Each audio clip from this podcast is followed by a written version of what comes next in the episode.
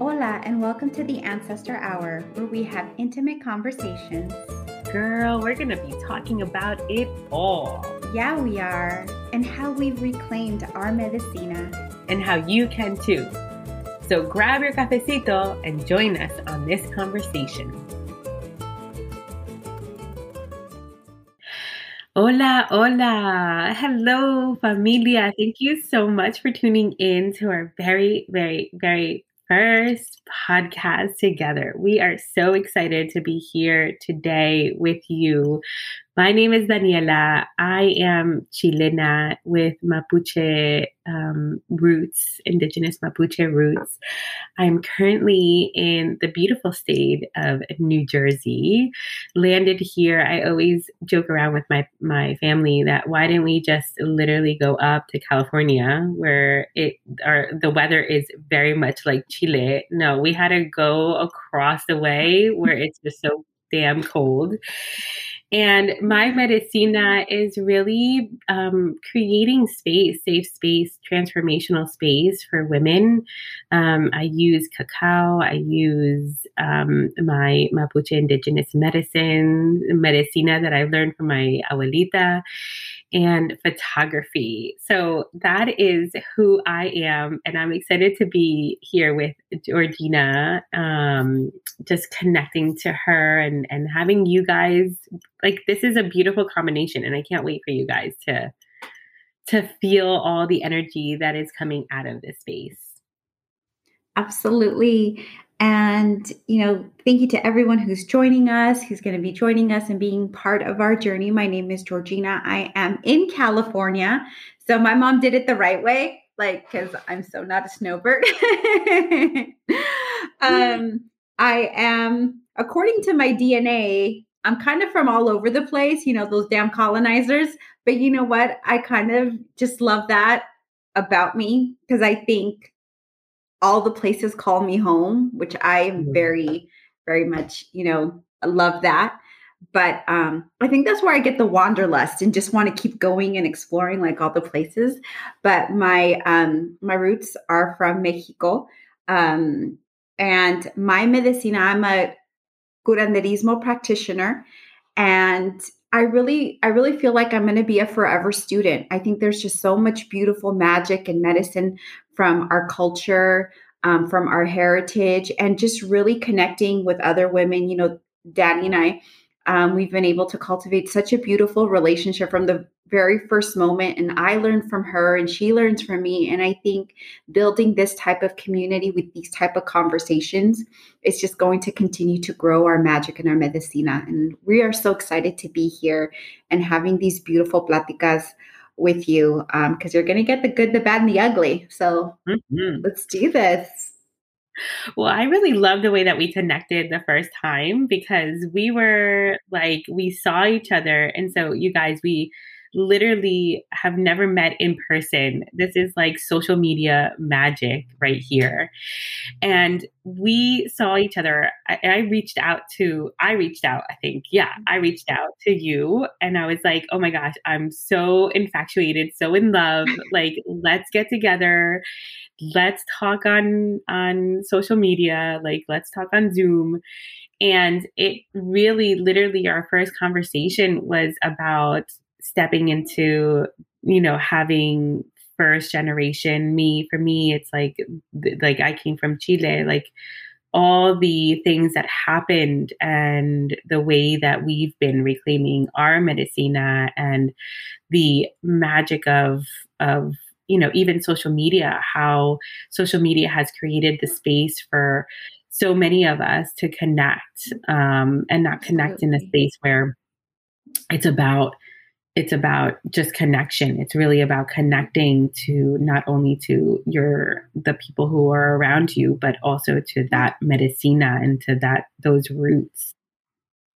Yeah and it's beautiful you know being able to um, walk this path because not everybody understands you know kind of the journey of reclaiming um, you know, the pieces that have been lost, you know, through the process, through being first generation, through so many different things, and being able to have these conversations um, with other other women who are doing their work and doing their healing and also reclaiming and reawakening their beautiful medicina and their magic it really makes you feel um, not only connected but that you aren't alone because a lot of times we do this work and we're doing this healing and yes it's introspective and we have to you know do do a lot of that healing on our own and and do those things. But there's something beautiful that happens when you're able to connect with other people um, who understand and who support and who just want that beautiful healing for you. And they see you right and they and they validate you know all the things and all the feelings and danny like and I instantly were just like so um these conversations like as much as we're going to try and structure them, I don't know that that's always going to work out because we're just because we talk about all the things. So if you're here to be prim and proper, this might not be for you.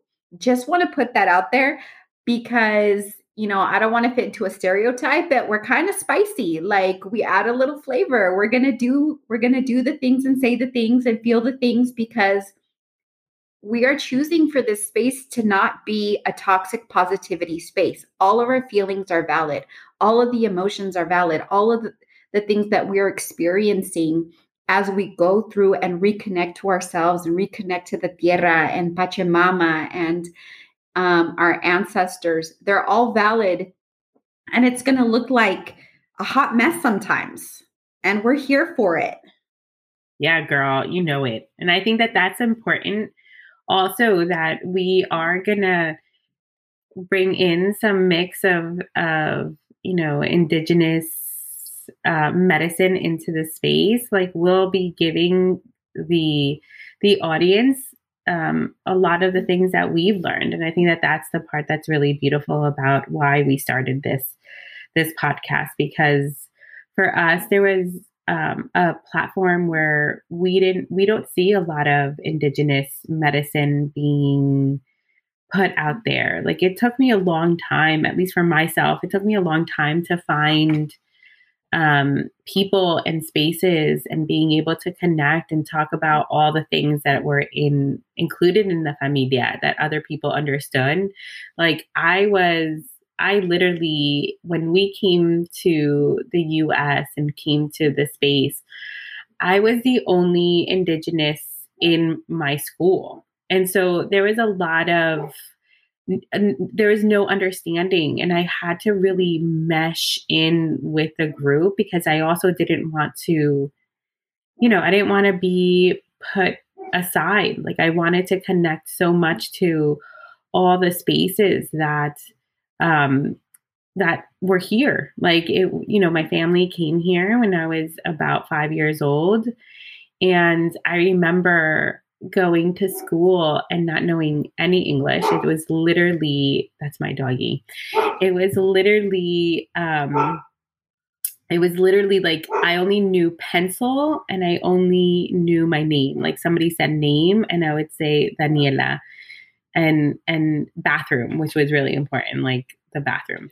So it was really a space of not being able to connect to other indigenous communities. Like my family, when we came in, not, and not to say that there was there wasn't any other because there was other. I, my my family just chose to not um, have me with others um, and it was a whole it's a whole different that's like a whole different subject in its own yeah but um but i really i didn't connect so i didn't connect at all and i don't know how you felt when you were little and connecting to those spaces.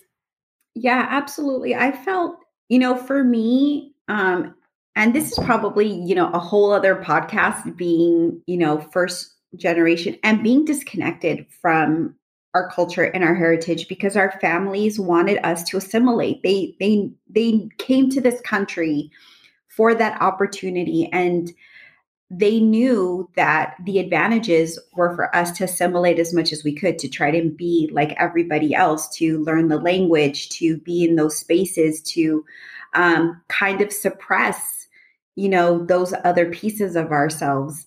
Um, at least for me. Um, I was told very uh, English is your first language. You need to be able to speak English properly. You need to, you know, um, do that.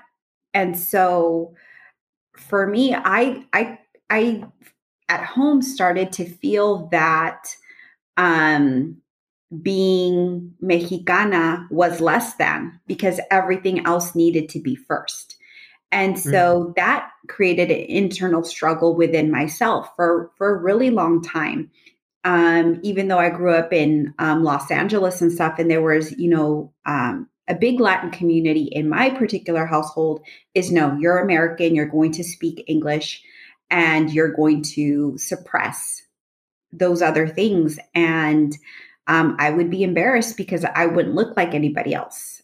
Um, my household was kind of unique in the sense that, um, you know, I grew up with um, white brothers and sisters and and different things, and so I always looked different. I always um, was different, and so that created a really big, you know, um, divided my spirit and wanting to be in those spaces and claim that medicina because it it wasn't allowed. You were American and you had to look American and speak American and you know be in that space. And so um, I know you and I have discussed this a lot. That's why this part of ourselves was always calling us back home. Yeah, I I so yeah, all of those pieces so resonate with that because for me too with one difference like there my my parents did um, create a space where when i was at home i had to speak spanish. It was like one of those things that you're outside and it was like you're here and in in this country but when you step into this house this is a complete chilean house and so i wasn't allowed to speak english to them. Like it was mm. one of those things that was like okay like you speak.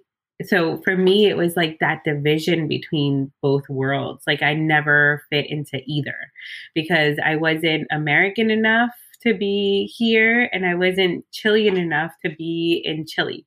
It was one of those things that it was just so crazy. And like when i go to chile like i feel so home in that land because it was literally when i was i remember like taking an airplane and and coming here and and the reason you know there's so many i was five years old but there was such a crazy impact of shifts in energy for me because i came in not that chile is tropical because i come from the middle of chile so there is always seasons but when i i never saw snow so when i came here in february there was like so much snow i remember my dad like he's a, a five foot 10 man and his knees, like the snow came up to his knees. It was one of those years that like there was so much snow. So mm-hmm. that shift in energy and the shift of where I went to when we first got here really created the catalyst of me always yearning to be back mm. home, but also knowing that I wasn't going to go back home. Like it was like this was a permanent situation. Mm-hmm. And I was creating a life here for myself because my parents like like yours wanted to give me the best opportunity for for me to succeed in this life.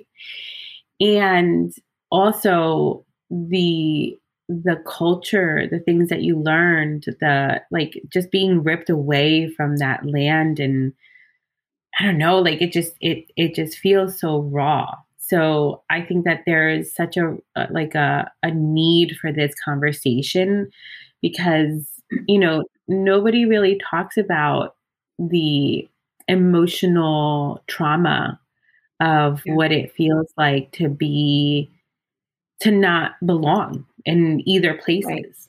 To have your spirit displaced you know what right. I mean? Because it's calling someplace, and that all of that, all those, all those things. Um, because even though I'm, I'm like an hour from the border. Like I, I know where Mexico is, like Tijuana. Like I know where that is, but for me, it's like you're not Mexican enough for the American the Mexicans, but then you're not American enough for the Americans. So where does Right. that leave you? Right? You're kind of in this in between space and not that neither side wants you, but it there's something missing, right? Right. and you and I have have discussed that and we came to a point in our life even though we were doing the work I think we both met each other um, in a place where not only did we want to connect with ourselves you and I you know spoke about wanting to connect with other women who were on this journey who were reclaiming those pieces, who were bringing awareness to themselves um, through their medicine and through their magic, even though we didn't know what that was. You know, there wasn't really a term. You know, we just knew that it was calling us, that our spirit was calling to our ancestors without even knowing that's that's what it was. And so um, these conversations and i'm not i'm not going to say that oh they're not being had but i don't know that i was open to receiving those messages until i came to a point where i wasn't going to deny that piece of myself anymore Right. right and i think Yeah. you were the same you're like i don't want to deny who i am i don't want to deny my spirit that magic i don't want to deny my ancestors the healing and myself the opportunity to learn and grow and be in this beautiful place because as hard as it is to heal it's like so much more powerful and beautiful to step into that place Mhm. of of expansiveness right Right. when you Yeah. now can can be in that place where your ancestors got your back you're in tune with creator you go out and appreciate pachamama in this whole new beautiful way. You start attracting all of this you know all of this magic all of you know and i don't know what else to call it you know and you and i have discussed it like because it's like this it's this energy that that can't be named but you know like you know Yeah. Yeah, and I think that that's the part where it's it's really it's it's so hard to explain. But you know, like you just mm-hmm. know you know that magic and you know if if you're listening to us, you know that that magic that's calling you. And I remember I remember the first time that I felt it and I was like I remember like a shift in me that it was like I was doing my photography and I had this whole like before I was doing photography, I landed on this book, the the Wild Woman, who like what is that? Oh, I forget what that book is called, and I always forget. The one with the um running with the running with the wolves, um, women who run with wolves women who run with wolves. And so I remember connecting to that book and saying like this is literally the most magical book that I have ever read. And it's written by one of the most magical humans that I have ever con- like just like knew. And I I from that moment on when I started reading it, I remember my soul just saying like yes, yes, yes, yes, yes, yes. All these aha moments from this one Mhm. space.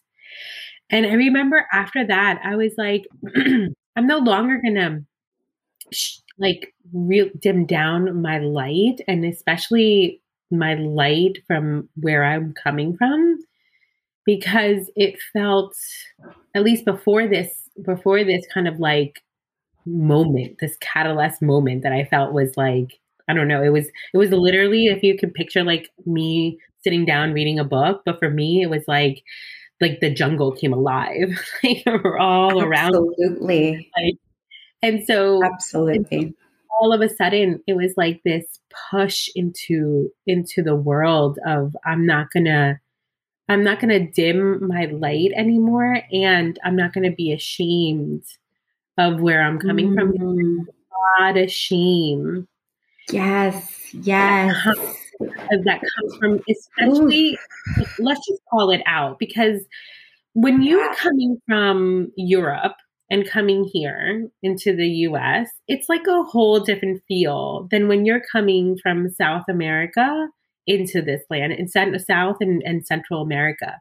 It's like there's a shame around the space of mm-hmm. people wanting to have a better life and coming and working here in the US versus people coming from the European, you know, the the the other side of the world coming here it, and wanting to have a better a better life. Ab- it's like absolutely. And we're witnessing it and we're not going to get super political, but maybe we might, but we see it right now with immigrants from Ukraine and what's going on there, uh, as opposed to the immigrants that are already at the border, the Haitians that came, the difference in the way that we treat immigrants that are trying to come from this country based solely on the color of their skin. Exactly. And it's like, for me, it's like, I just don't know where that disconnection comes in and where that, like, that almost like where I remember an instance when my mom, because my mom has a really heavy accent, I've mastered the Jersey accent. You know, like I definitely have through watching Smurfs. watching Smurfs, I have, you know, I have mastered the the Jersey accent. But my mom has, her, my dad have really heavy accents. Like they're, it's, it's heavy. And I remember going to places and people listening to my mom, and immediately they would they would think that she's ignorant, that she hasn't had any education, that she's ignorant, that she can't understand anything that's coming out of like, and they talk to her in a higher tone and a higher, softer tone because they think that this is the way right. that she's understand. Meanwhile, she's answering them in English, but they're still speaking to her as if they don't understand, uh, like as right. if she doesn't understand them. And it's like, I like, of course, like, of course, it was shameful to be associated because look at the way that our parents, like, I mean, at least my parents were treated horribly. Like, it was, it was, I didn't, I, I needed to master that the language in order for me to disassociate right. myself from my heritage. Right.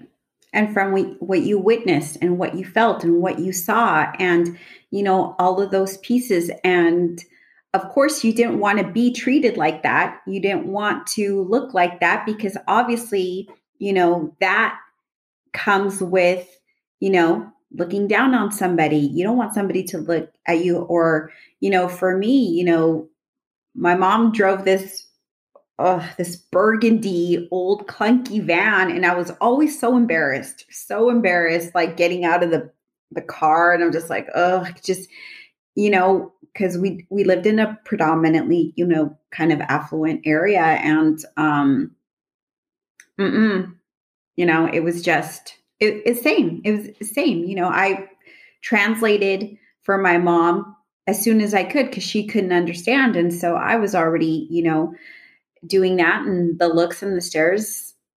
It's, and as, and you're not supposed, not that you're not supposed to, but the childhood that you're supposed to have um, isn't the same for other people when you are quickly put into a situation where you become um, the translator and you see the stares and you see um, kind of the ugliness that transpires from that. So you want to run the opposite direction so it's not pointed at you, right? So you don't get those stares.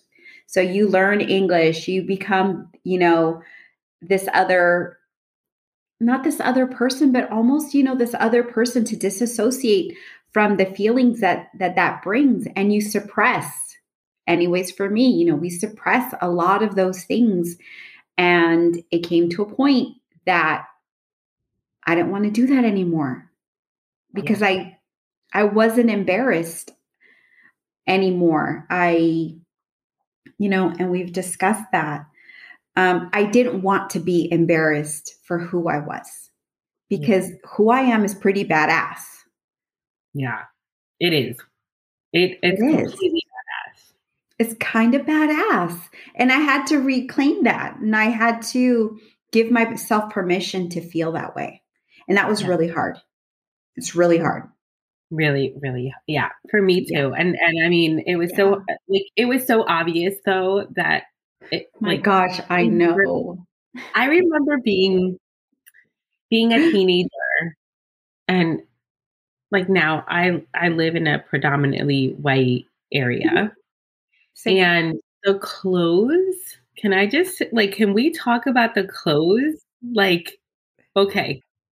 Like how did it not fit my body? I was like, "Mom, like like I can't like we would literally have to get bathing like bathing suits and like go to Chile to buy jeans because or have them sent because literally like nothing fit. And I'm like, I don't like this is and then of course um, but then the craziness about it and i don't know how you were the craziness about it is like oh these jeans don't fit there's something wrong with me i have to lose weight i have to fit into jeans meanwhile my whole body is like are you like are you kidding? Like, where, I, like, where in your body are you fitting into these jeans that, like, your body doesn't is never going to fit into those jeans? No never, and that's so interesting because, right? And I don't know that you and I have discussed this or not, but you know, the last couple of days, you know, as an adult, like body dysmorphia is a real thing. It's a real thing for me. I, you know, you and I haven't discussed it, but um, all of that resonates so much just because the curves, the growth spurt, the boobs, the hips, the all the things that came with that and looking around um it it drew for me unwanted attention in a way that made me feel very com- uncomfortable. Um because number one I already didn't look like anybody else and then all of a sudden, you know, there's all these hormones going on and then you're developing and stuff and getting all of these things and trying to fit in i was never going to be you know blonde hair blue eye california slim built da da da da da. like it gave me so much body dysmorphia like still i look in the mirror and i'm just like mm, like it still it still comes down like oh you know you really need to you know lose some weight you need to like i still I still talk to myself that way. I catch myself and I'm just like, girl, you need to stop. Like you need to stop that. But meanwhile, if you go, if you go, because I know if I go to Chile, when I go to Chile, like everybody looks like me, and I'm just like, oh, I'm just not oh. where I'm supposed to be. Like, like literally, my daughter. So I have my daughter who's 12 years old, she, you know, in Chile, in Chile, we have la guatita, which is like the stomach, right? We have like we always we always have a pooch, a, a pooch. I think that's the word yeah, in the front. Yeah. Yeah. And so my I daughter, call it my little kangaroo pouch because that's where I carry yeah. like my little roo babies. Yes. and I love it. And and Riley's like, Mom, like nobody has the stomach. Nobody has a stomach. And I'm like, listen, I'm gonna show you some pictures of some of your of chilenas, some of the girls who are your age. And she's like, wait, they're they all look like me. And I'm like, exactly. It's just because you're here and you're not mm-hmm. there. Like you literally look like a little Chilean girl. So don't even like this whole thing about the way that you're supposed to look or fit in is literally all in your head because you're already fit then, in. It's that you're not in the in the territory, I guess, that you're supposed to be. And that's, you know, and just goes to to once again reclaiming that heritage and reclaiming that culture and reclaiming you know those pieces of ourselves that were never meant to fit in we were always meant to be who we were and so many times here we are trying to fit ourselves into our box that was mm-hmm. never meant to hold our magic it was never going to it was way more, it was more expansive. There was so much more to us and trying to fit in and assimilate into a box that was never meant to hold us. Because right. we were never going to look that way. We were never going to sound that way. We were never going to, you know, fit in. Even now, I definitely don't feel like I fit in, but now I like now I own it. I'm right. like, yes, I don't. Right? It's different, right? Like we own it. We're just like, I don't want to fit in. Like exactly. you do you. You dress like whatever. You could. Everybody do just just do you. Like there's just so much more, you know, to to all of us as as we journey in this place. And yeah. it's so interesting how all the little pieces, you know, stem from somewhere. Mm-hmm. And it's a yeah. suppression, right? Yeah.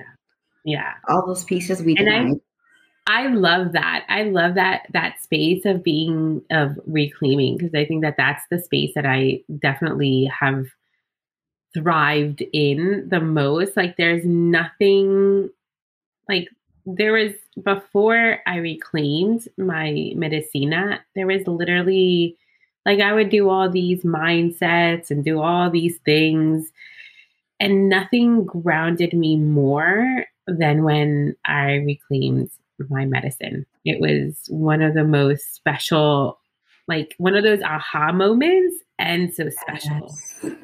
So how how did you reclaim your medicina? Like I I want to kind of go into like yeah, your- you know, I think you know, since we did our little introduction and went off a little bit, I you know, you and I had a discussion on one of our earliest memories. Like when did we first know that there was something there?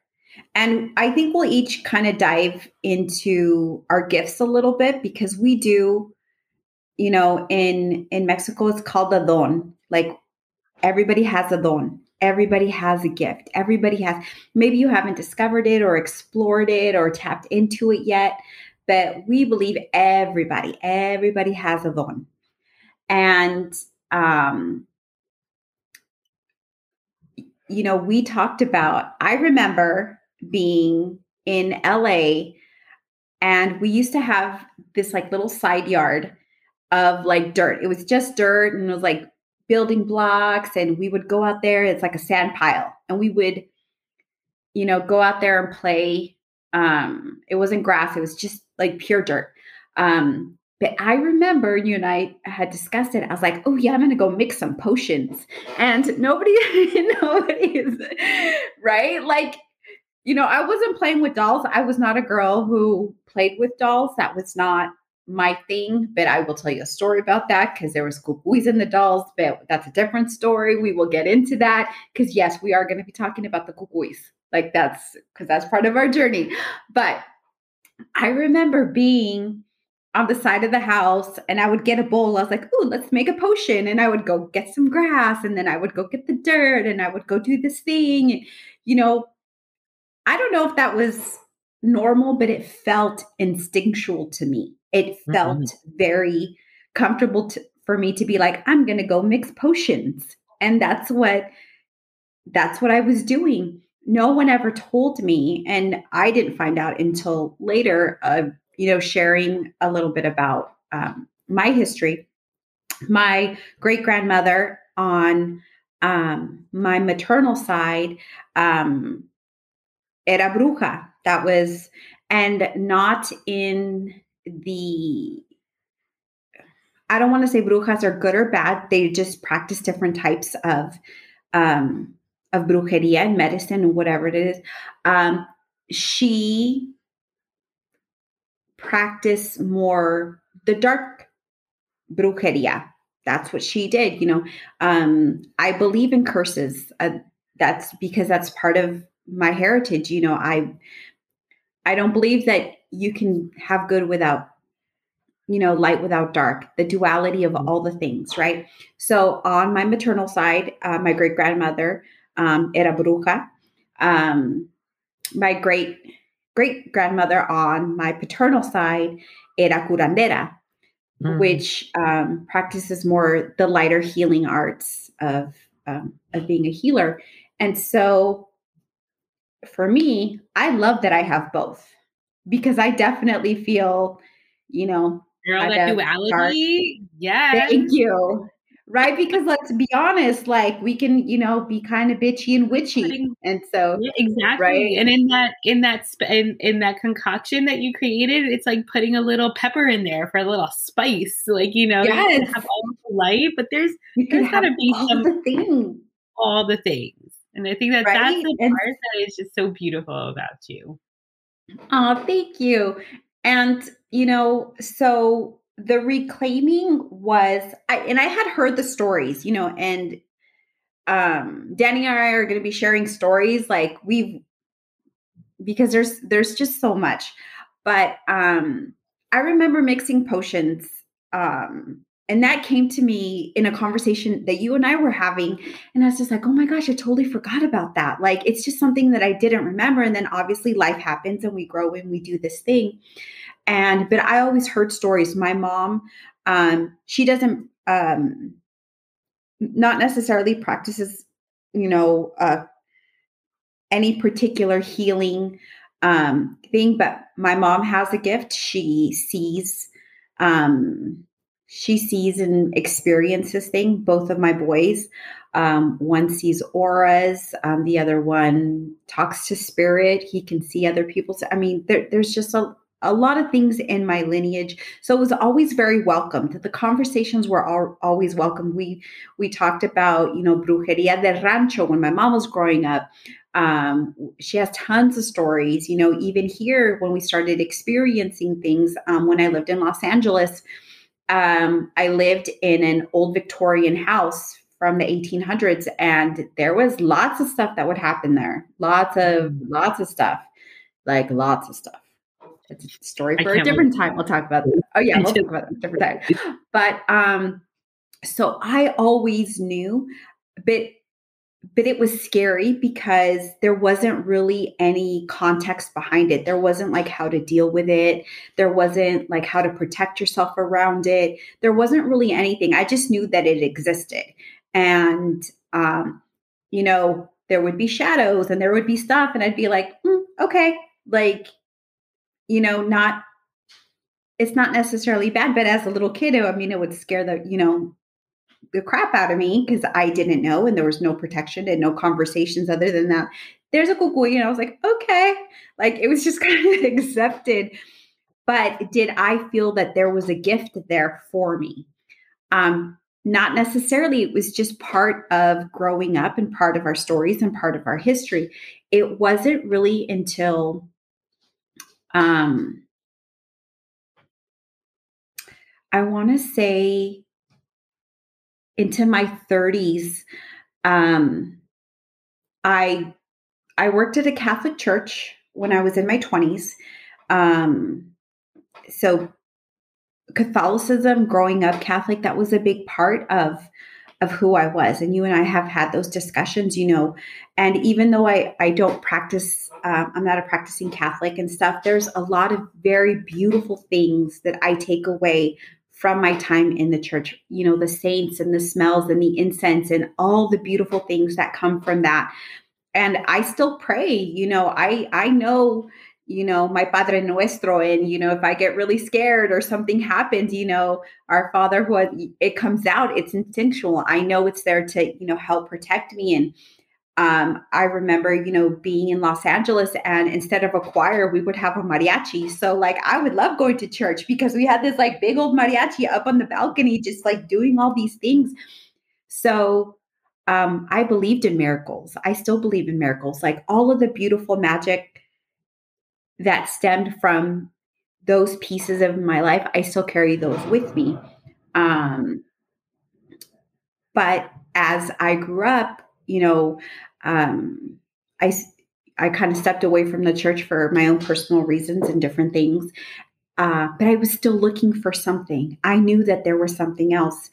And I stepped into um, Buddhism and practicing Buddhism um, which I loved. It came at a point in my life where it um, really made me in, introspective. A lot of the teachings were about um, you are the creator of your life.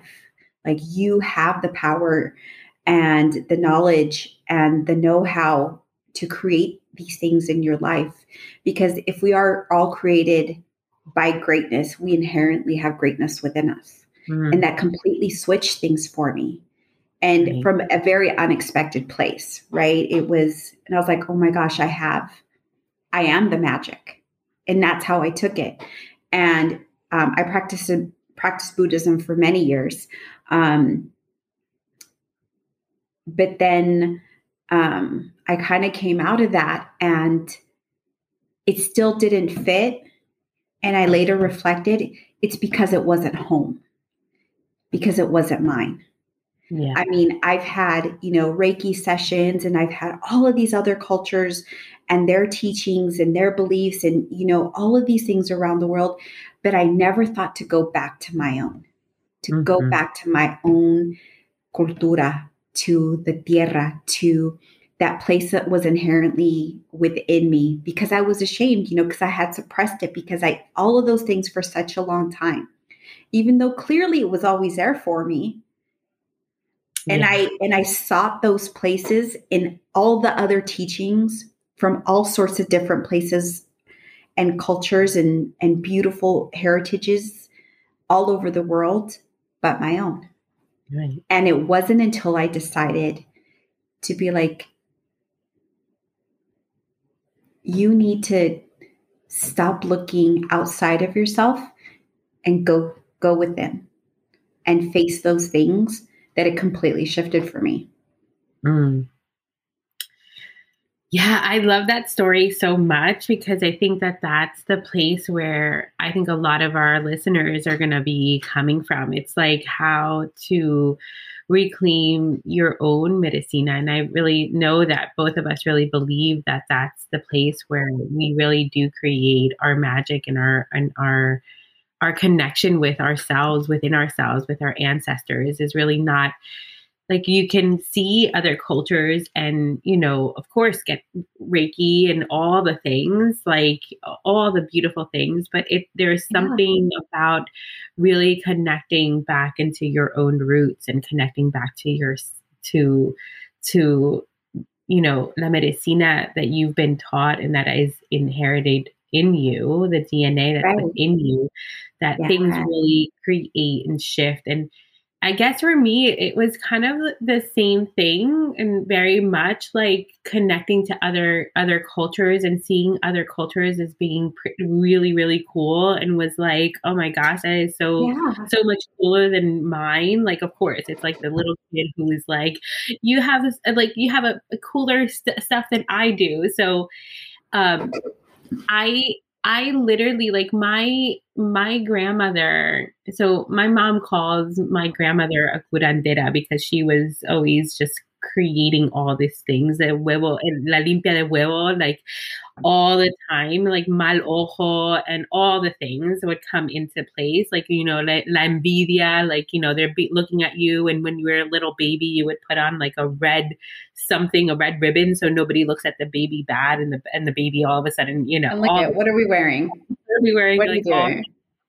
so like literally like there is like so much medicina and and for me the reclaiming was really the part you know i went through a really like uh like a bad divorce and back in the day and then i i literally after that divorce um you know i, I had two kids from from my with my ex and I remember like and it was so crazy. Like I literally married like a suppressor. Like I remember him saying like I wanted my children to have like my name, my my last name as well.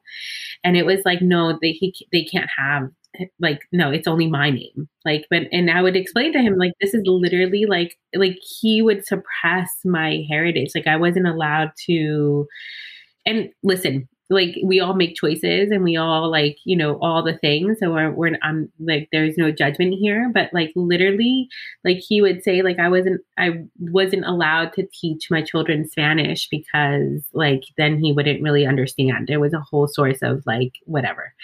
So i literally after that divorce i was i felt like so much freedom of connecting back to my roots connecting back to my land. And i remember my father when I was like, it was just a little bit before we got we got a divorce and my dad was like remember your roots like remember where you came from. Like to draw energy from that space like draw draw energy and strength from that land. Because it was so true it was it was literally i was completely displaced from where i was. Like my foundation like i didn't build a foundation here. And i think that like for years and years and years and i think that that's so many reasons why for me home home like is movable. Like i'm i'm, I'm never too like drawn to a, a, a specific space because it it just the foundation like my roots are really in chile. Like and that's really a hundred percent true. It's like always been in that space and then years later when my grandmother passed away and i and i my grandmother it was such a big role in our lives like mm. you know all the older generations are it's like, like it, she was the the trunk of our of our family so when she passed away it was really like i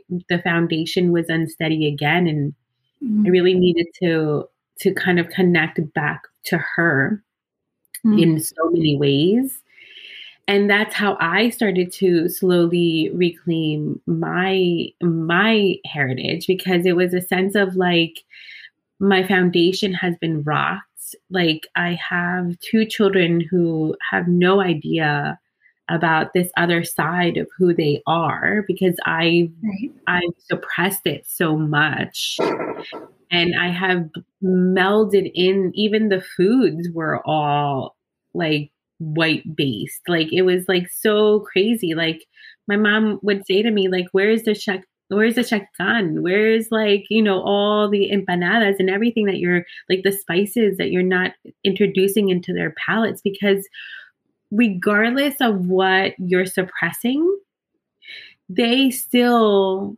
have their blood running mm. through their mm. veins that is indigenous, mama. Like you they still are craving that regardless of whether you want to suppress it or not so we and like obviously like we know that even in in in science palate like of where we come from is so important. And and so through that through like the the melding of like connecting to to my grandmother, connecting to how she used to cook, connecting to, you know, the foods of Chile, connecting to like, you know, I still have family, like like the majority of my family is in Chile. So like connecting more to my cousins that are in Chile and to the magic of, of them telling me the stories um, of of my grandmother, of the land, like of Mapuche. It's been it literally has been such a beautiful journey and i'm still learning like i think that we're we're both still learning right we're both still diving in so we're not like i don't consider myself an expert but every single thing that i learned it just brings more souledness to my work. Like it just it makes it so much deeper. And i remember at one point like before all of uh, all of the all of the reclaiming, my work felt so um so like at the surface level, right? It was like surface level. I was still deep because I was it was oh, I was always like a really deep person. It was still at some in some ways deep. But after I started to connect more to mi gente, like my people and and connecting to those roots, my work just became more richer and deeper and connected. It was no longer like the surface level, like let's just take it and like let's just, you know, come in and cross off the thing that we had to do to move on to the next thing. It's like, no, let's just relish in the depth of who we are and the magic that we wow. have within us. So it's been such a beautiful like journey and still journeying into the space of learning and and you know the the fortunate and unfortunate thing is obviously like I still have family in Chile, you know, who are very much there and connected to the land and all the things. But the unfortunate part is that there's still this, you know, at least for me in Chile, there's still this um, disconnection to the indigenous, right? It's like right. I remember, I remember, and so like all those people, all those p- pieces, right, um, that are indigenous are are almost stripped, right? Because right, it, there's a there's almost like um like a not wanting to admit that you are indigena, you know, and it's like right. It's I, still it's still going on, right? It's still going on in many of our Latin American countries. Um, the hierarchy, you know, in the classism, you know, within the own countries, and yeah. um, you know, the tech and all of the things, and so there's there's medicina that's being lost, right? There's stories that are being lost. There's um, you know, all of these things that are so connected um, to those places that so many of us have lost because we've moved away from home we've acclimated to different places.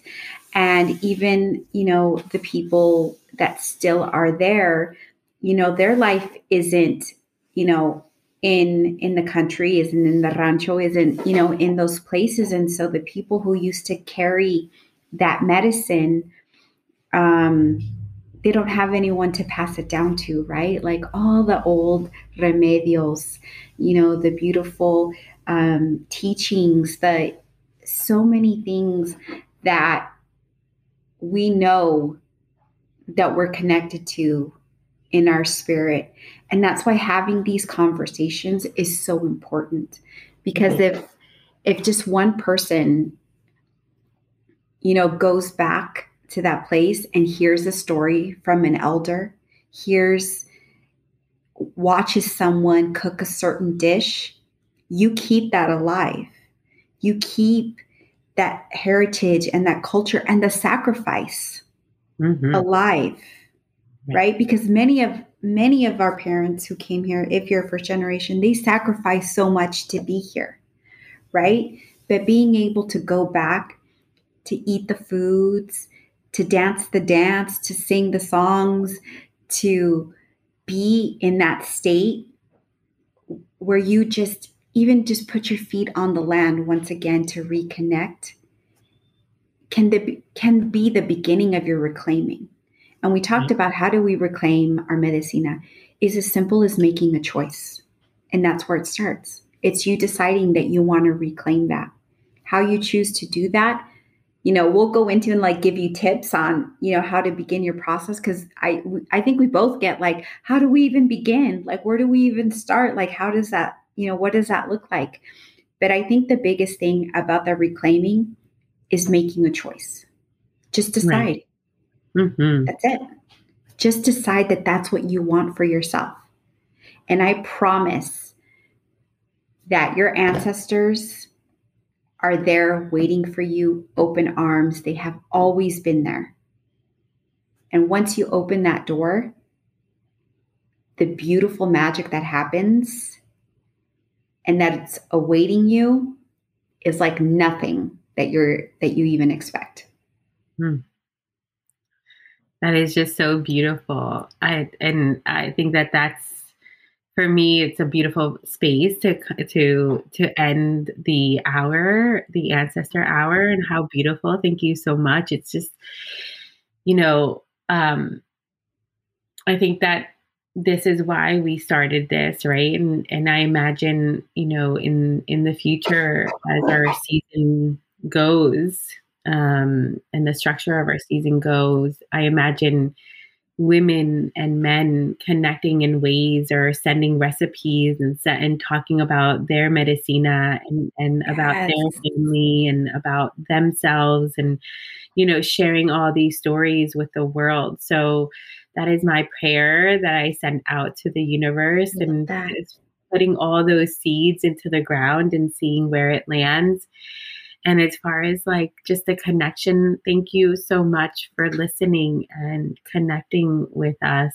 We are so excited to just be here and connecting with you and telling our side of the story and how you know what our ancestors how we reclaimed and all the things that are going to be coming in future episodes absolutely and you know you just talked about planting seeds and you know this podcast is starting in the spring where we do plant seeds and you know water and nurture and you know, not only as we grow, but the things that we put out into the world and the stories that we share. And um, it's just going to be so amazing and so beautiful.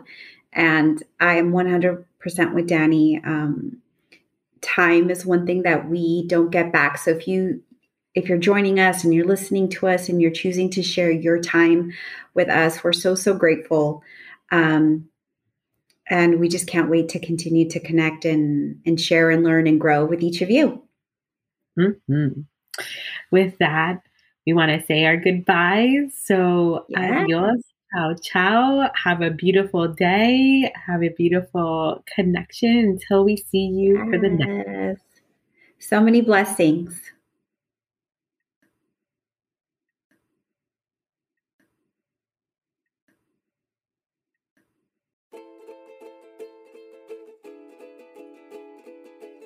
Hola, and welcome to the Ancestor Hour, where we have intimate conversations. Girl, we're going to be talking about it all. Yeah, we are. And how we've reclaimed our medicina. And how you can too. So grab your cafecito and join us on this conversation.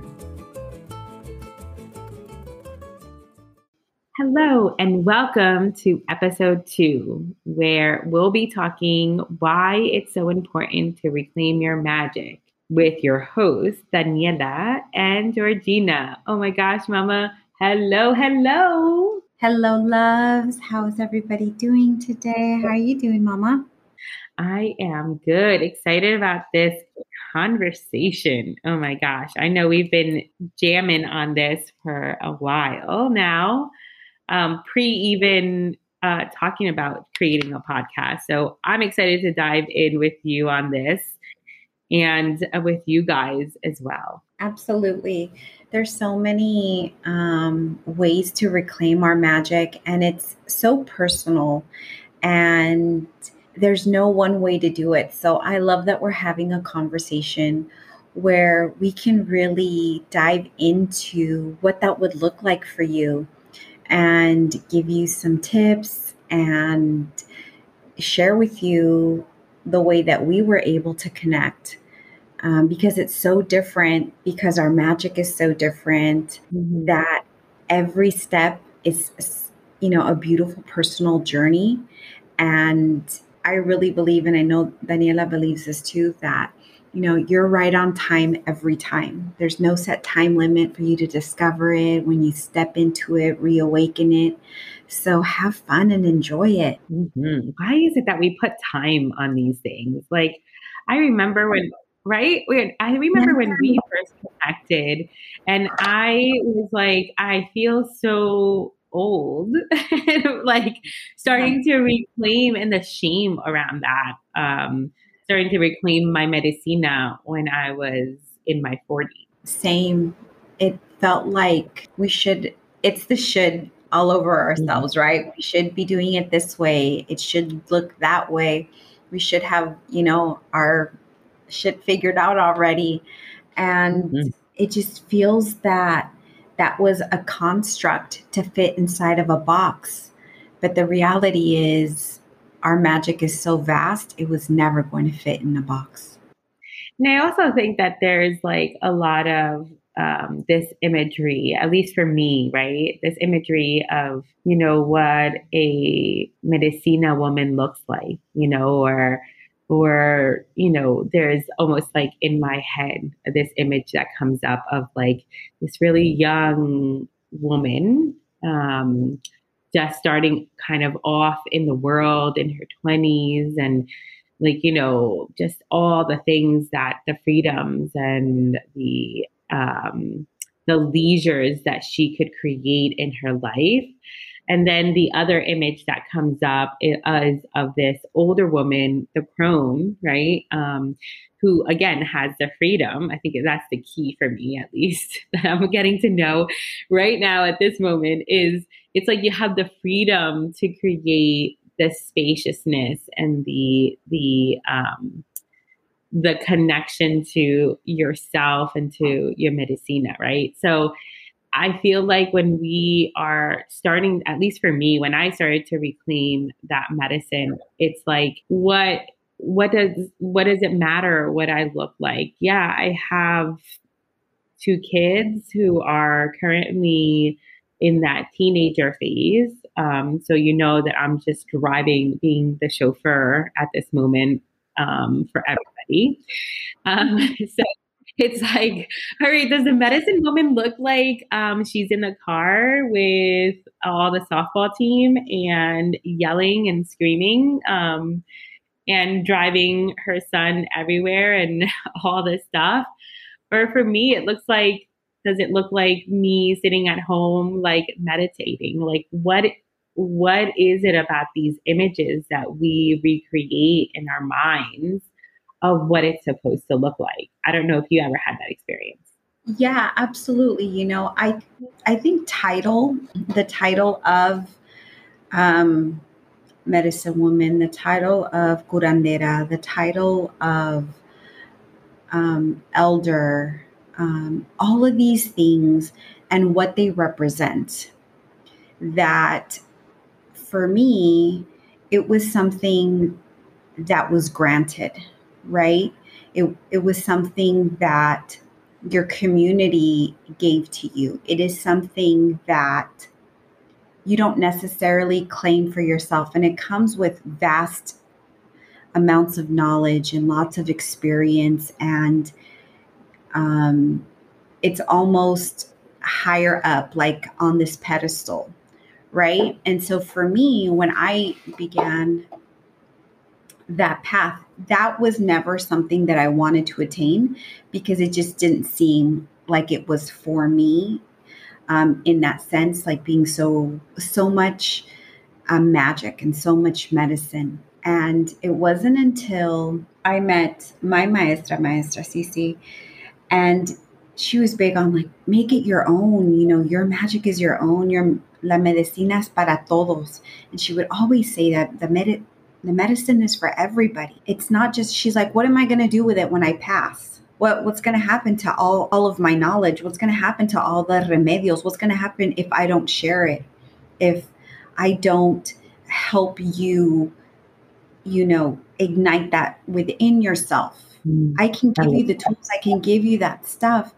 But if I keep that and I gatekeep that and that's only for me, what's going to happen to that? And I thought that was such an important thing for me when I began um, my curanderismo um, apprenticeship is that my medicine was never going to look like hers because I'm not her. My ancestors, my magic, the way I show up in my life, the way that I communicate, the way that I move, the way that I speak, the way that I dance, the way that I you know, make love the way that I cuss, that is me. My essence was never going to be like hers. It's never going to be like yours. So, how can I compare my magic to anybody else's? And so, you know, we kind of have this joke because I have a, an amazing calpuli and like we don't look like your abuelitas curanderas, right? Like there's tats and there's like, you know, pink hair, purple hair, there's LBGTQ, there's like all this beautiful mezcla and mix of souls who are just called to walk this path. And we're just like, well, we're not your grandma's curanderas. And I love it because that visual of you you could only look this way or it has to fit in this certain box no longer pertains because that's not where we live now. We don't all we aren't all able to live in just one community and learn from each other, right? We don't all have the same experiences. And we have to honor that just as much as we honor the magic and the medicine, that we are individuals and what we bring to the table is just as important. I love that. I love that that concept that you're we're not our abuelitas uh, medicine woman. You know, it we completely look a different way, and I think that that's where, at least for me, like how different cultures and like take from other cultures, right? So, I think that that's where I think that there is like almost like I want to put clarity to that space in this podcast because I think that a lot of times when we see something, right, when we connect to something and we see somebody doing it and we see somebody doing it well, and I think that that's where the difference is. Like I can remember uh, connecting, at least for me, to cacao. Um, and I, when I first connected to La Medicina and to that plant medicine, it was done so beautifully. It was done so just the things that came out of me at that time was just so beautiful. And I connected to my ancestors in such a way. And it was really my first time that I really allowed myself to feel my ancestors, my abuelitas' medicine eh, within me at that time. And I remember thinking, like, this is really, really sa- sacred. And in my body, like, I knew that this medicina was really not not part of my culture because you know I'm Mapuche, and obviously you know this uh, um, cacao is Mayan, Mexican. And so I really wanted to honor where that medicine was coming from. So it really took me years in order for me to really connect to my teacher and to the the kind of the yearning to have you know create ceremony around this but also knowing that this is this is not my medicine, but I also feel called to it. So I'm going to connect myself with people who are are elders and who understand the medicina and who can teach me in a beautiful way and can teach me what I can and cannot do within the ceremony. And almost like a given permission was really what I was seeking was like, oh, can I I love this and it's calling to me so strongly. And I really, really think that I could create such honor to this medicine and to where it comes from. And am I allowed to do this? So obviously, it was my body and my soul and my ancestors who were like, hey, Mija, like, honor where this comes from because this is really not yours. And also, like, go and look at your lineage as well as well you know like look at how we do things instead of cacao we have hierbas you know and and so it's really such a an honor right and it gets it gets a little dangerous because that person you know even within even within the different cultures that person had brought me to such a beautiful level of understanding my medicina within me. And I was also yearning to learn. And sometimes some medicinas are not for everybody. And that's literally okay. Like, I think that people need to understand that. Absolutely. And I think it goes at the very beginning, you said, you know, taking something. And I think that's really important um, as far as the conversation is what is it that you're taking and what is it that you're giving back? Mm-hmm. Because the reciprocity that needs to occur, if you take something that is not yours, that just, let's be honest, that's a very colonized mentality that this, just because this is accessible to me, that I can do this thing, right? right. And one of the things that I have learned, and I loved, you know, your last statement about just because it's available to you doesn't mean it's for you. Right. And that is okay. Because if we if we look back and because we are talking about cacao, if we look back at the history of cacao, um, it was sacred and it was used in ceremony. And there were people who were brutalized. There were people who were, um, there was a genocide committed. There were um, countless of atrocities that happened to the indigenous people that continue continuously, even now, um, happen to the indigenous farmers who grow this sacred cacao um, for you know for worldwide consumption. And it's not always ethically sourced. They're not paid what they're supposed to just for consumer greed in a ceremony for people who don't understand what it even is in order to make a profit and not help community, which is a huge difference because these medicines are for community. They were always for community. They were always for ceremony. They weren't to make a profit. So the way that your intentions show up around different practices is it is it to feed your wallet or is it to feed your community? There's mm-hmm. a very big difference, right? There's a very big mm-hmm. difference in the way that you show up in your own practice. If you're doing it for yourself and you're honoring that, you know what? Just do some research. You could appreciate and purchase from indigenous farmers and do this thing for yourself.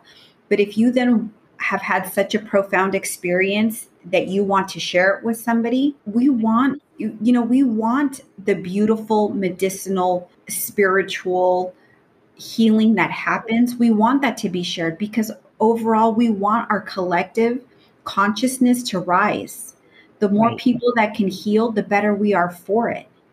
Right. But just because it had that effect on you does not necessarily mean that you are now in a place where you can start teaching others how to do something that you have not taken time, that you have not um, sat with, asked permission in order to do. Because certain medicines, certain practices come at the blood, literally, of other cultures. And it's important and I, to know the difference. I, yeah, I think that that's really the part that's that a lot of people I feel don't don't understand is that you know it is profound and it is beautiful. It's medicine. Like we can talk about cacao as much as we can talk about ayahuasca. We can talk about other forms of ceremony that is um, that is within cultures, right?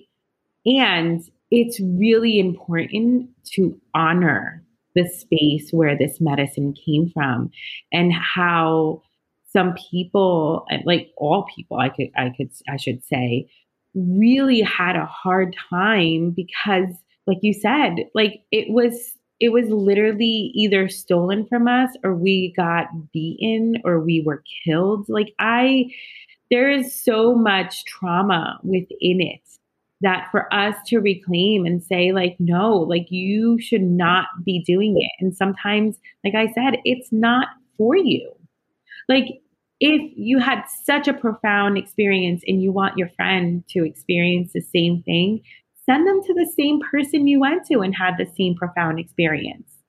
Like, I love that you brought up the whole monetary thing because I think that that's another space where we, as in the indigenous community, at least for me, I like, I, I really struggle with that space because it's like, you know, we we take time learning. We take time um, you know really honing in into our medicine. Like you know your apprenticeship like how long are you, have you been in it? And all, all the things. Like how long i took for to learn cacao and felt comfortable even sharing in a in ceremony cacao. You know i remember the first couple times i'm like i'm just gonna i'm gonna practice. So i'm not gonna ask for money like I'm to practice because it was like I need to I need to connect to this medicine and know that I'm doing it well and honoring the elders and honoring the medicine the way it needs to be honored. And I really don't think that a lot of people and a lot of people think about that part at all. They just think about how good it feels, how much they can spread, or even sometimes it's not even about the money, it's about fame and about how many times like this thing is shared on social media. It's it's literally takes away from the sacredness of that medicine. Absolutely. And you know, to to add on to that because there are across across the world. There is no part of this country, other countries that haven't had war, that haven't had suffering, that haven't had um, things within their spiritual community something happen. I mean, if you go, I, I, know you were just in Ireland, and the Irish people, they had horrible things happen to them with, you within their Celtic and their Celtic, and you know, different things within their own communities. You can go to um, like the Dominican Republic and places like that. You can go to Africa. I mean, all the different places that have had ceremonies long before a religion came into it that they have lost. Right. right? There's stories that have been lost. There's artifacts that have been lost. There's and um, communities sometimes have been lost. Like I know how many in Chile, like there's communities that have been genocide because of their indigenous blood. Like it's just sad to really not connect all those pieces and not think of the people who have been at the forefront and who have had so much sacrifice just to connect to, preserve, to, to preserve yeah. the histories, to preserve the medicine, to preserve the ceremony when they were being persecuted.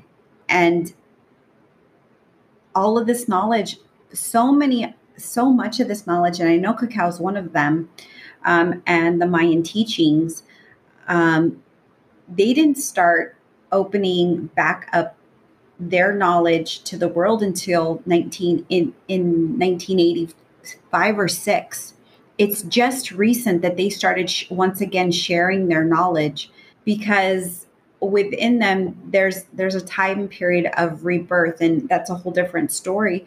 But it took them literally hundreds of years to once again now be in a position that they're sharing.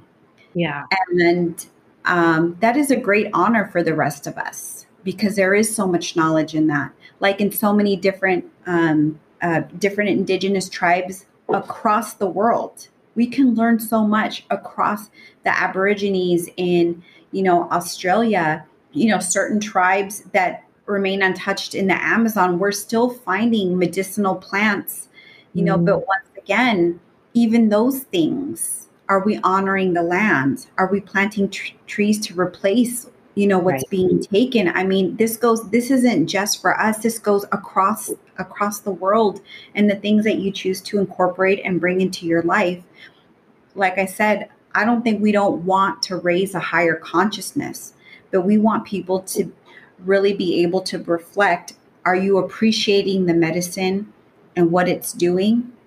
Or are you taking it and appropriating it to benefit some sort of monetary gain without giving back to the community? Like what is it that you're doing with this right and i think that also like i want to kind of touch in before we kind of close out um, about the popularity like i really think that the thing about our society right now is that we're living in such a such a fast paced kind of world, right? Where something becomes really popular, somebody like did something that was really popular, and all of a sudden it's really kind of the trend to be doing something.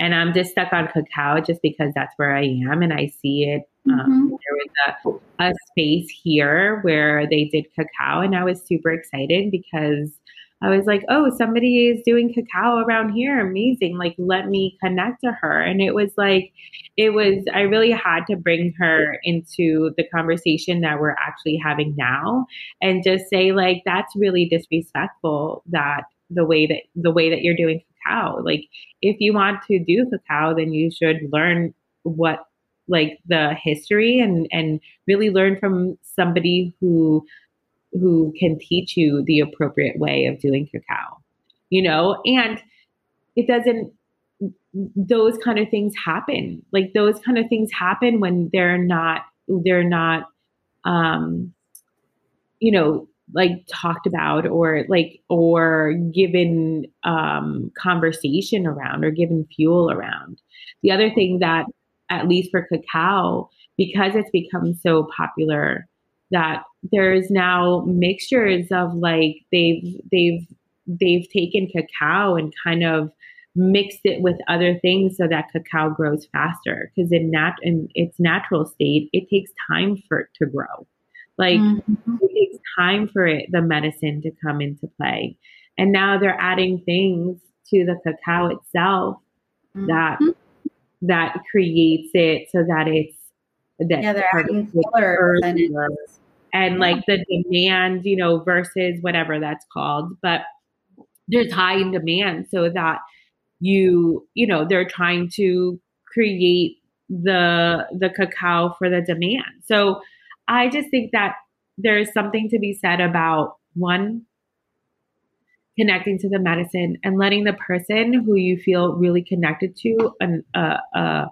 a medicine woman, shaman, you know, curandera, like people who know the medicine, who connect to that medicine, who have learned from other places. Like ask questions when you're connecting to the, these people. Like, where did you learn this from? How long did you learn this? Like in any ceremony, right?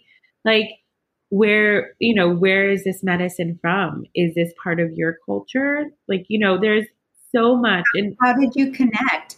I mean, no person who is truly about sharing the medicine is going to be offended when you yeah. ask them questions about how they connected to the medicine, where they learned it from, how they share it, what what in their heart space wanted them to to come to this place and teach it, who was their elder. Like no no person that I know of that's in community in this space is going to um, not want to share with you why why they teach this thing because it has touched them in a certain way. Yeah, and I'd be wary of the person who can't give me an answer, like or gets offended because again, like we we've all learned it from from somebody. I've taken my time, you know, Georgina has taken her time with her medicine, you know. So we all have connected to different to different teachers and different elders and have spent time and can connect to those pieces. So please, like if you're going to go to a ceremony, connect to the person, ask them questions, see where it comes from. And in your heart, like if the person is getting agitated or doesn't know the answer or then also say no to that. Like be proactive in that. Don't give them your money knowing that they're not doing it in a space where they they're yeah, they're honoring the people, they're honoring the lands. And you can ask them, where is the cacao sourced from? I want to make sure that I'm honoring the farmers. I'm honoring the land. Is it ethically sourced? Is it ask ask the questions? Yeah. It's really really important because as much as we can say that those people shouldn't be taking and like, you know, all the things, it's also the people who give you know and and it you do have a tool and that tool is your voice and your voice can ask. So please be be conscious of that space and be conscious of of who you're connecting to and and where that medicine comes from and how they've received that medicine for themselves. Absolutely. And if it's you wanting to learn there are there are people and there are places and there is research that you can do to connect with a medicine that you feel is calling to you. I mean, I've been in multiple classes that that community, like Danny was saying, um, you know, the Mayan culture is not her culture, but she felt called to share this medicine. And so she went and she did her research, and she's not only an appreciation, but she also um, took the time and invested in herself um, to learn. And there's something very transformational that happens when you take the time to learn the background, to learn the history, to learn the stories. And that goes across the board um, for any practice, for any mm-hmm. practice. So um, just use your intuition. I love that. I love that. And it's really, it's literally that simple, right? Just use your intuition. It's just, just so beautiful. Intuition. You know, you know when you see something and it makes you feel a certain type of way, you're like, oh, they're copying, they're being disrespectful, appropriation. You know the difference. Yeah. You know when somebody's in integrity, when they're showing up, they're having a conversation, they're freely giving of themselves, appreciation you yeah. know the difference. Yeah. You know the difference. And if you see, like, at least I remember one time somebody had come up to me. and She's like, "Oh, I went to a cacao session, a cacao ceremony, and they literally did like hot chocolate." And I was like, "Oh my goodness!" Like, I was like, "Well, and how did you feel?" She's like, "I couldn't take the like. It, there was something in me that couldn't that couldn't take that hot chocolate." You know, it was, I knew I didn't know of cacao and I didn't know of cacao ceremony. It was my first time experiencing it. But in my body, like I knew that that was not right.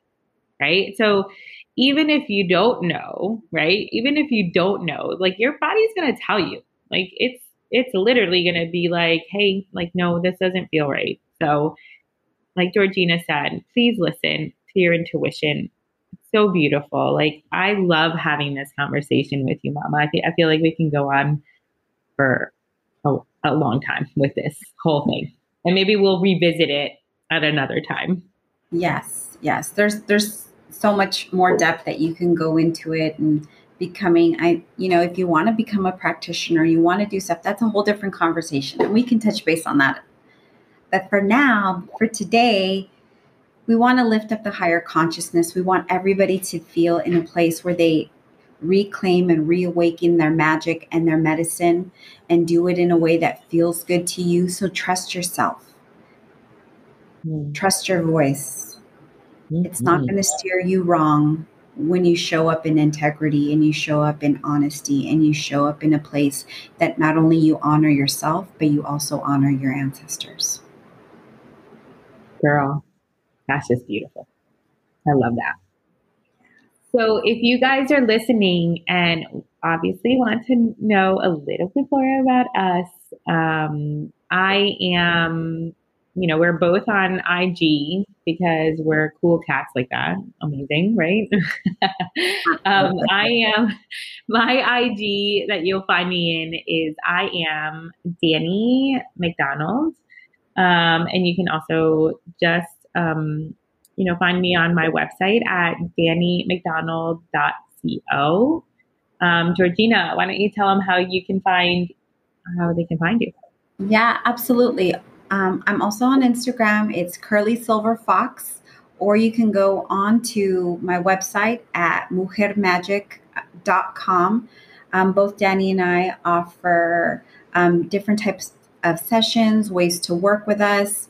Um, obviously, Danny does amazing cacao um, ceremonies along with other things. So please go ahead and check us out. You could always, always, always um, just reach out to us with any questions, and we'd love to help um, answer any questions. And if you haven't signed up, um, there's also um, a download that you can sign sign up for that helps um, kind of just how to reawaken and how to connect to your ancestors. So make sure you sign up for that. Mm-hmm. I love that. Um, and thank you so, so much for listening. And we'll catch you on episode three. Ciao, ciao. Bye.